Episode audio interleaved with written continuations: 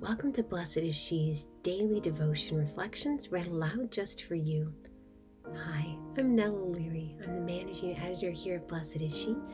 I'm so grateful to be able to share the words of my fellow writers, over 40 women from every stage and walk of life.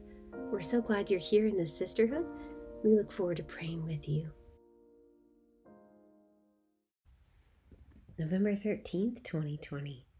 Today's reflection is written by Megan Hjelmstad. His strength, not mine.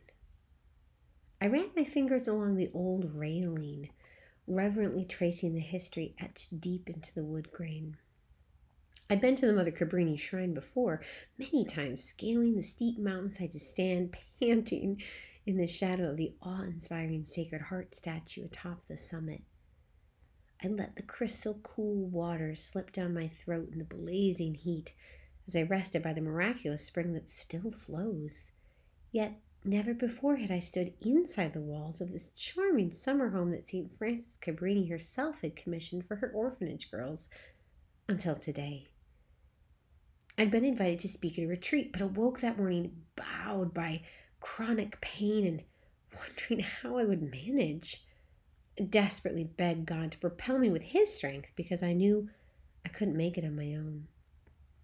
Now I gripped the handrail and gingerly eased my way up the central staircase, imagining the countless times Mother Cabrini had done the same as the girls darted through the home in laughter and glee.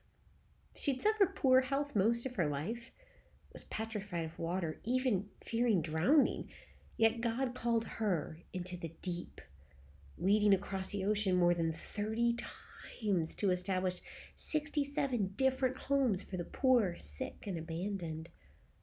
Her motto, fittingly, was, I can do all things through Christ who strengthens me. Philippians 4:13.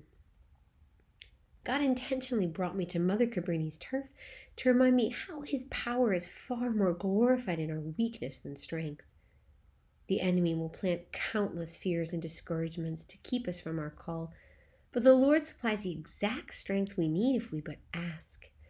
No more, lest we rely too much on our own power, no less, lest we give up.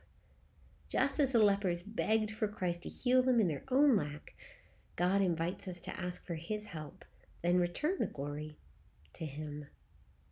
Whatever our leprosy of body, mind, or soul, He's just waiting to supply the strength.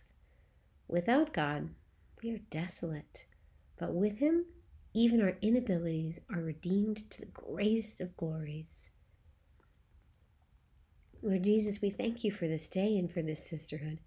Help us to bring our weaknesses to you, not in shame, but that you may be glorified through them. We ask this in your holy and precious name. Amen.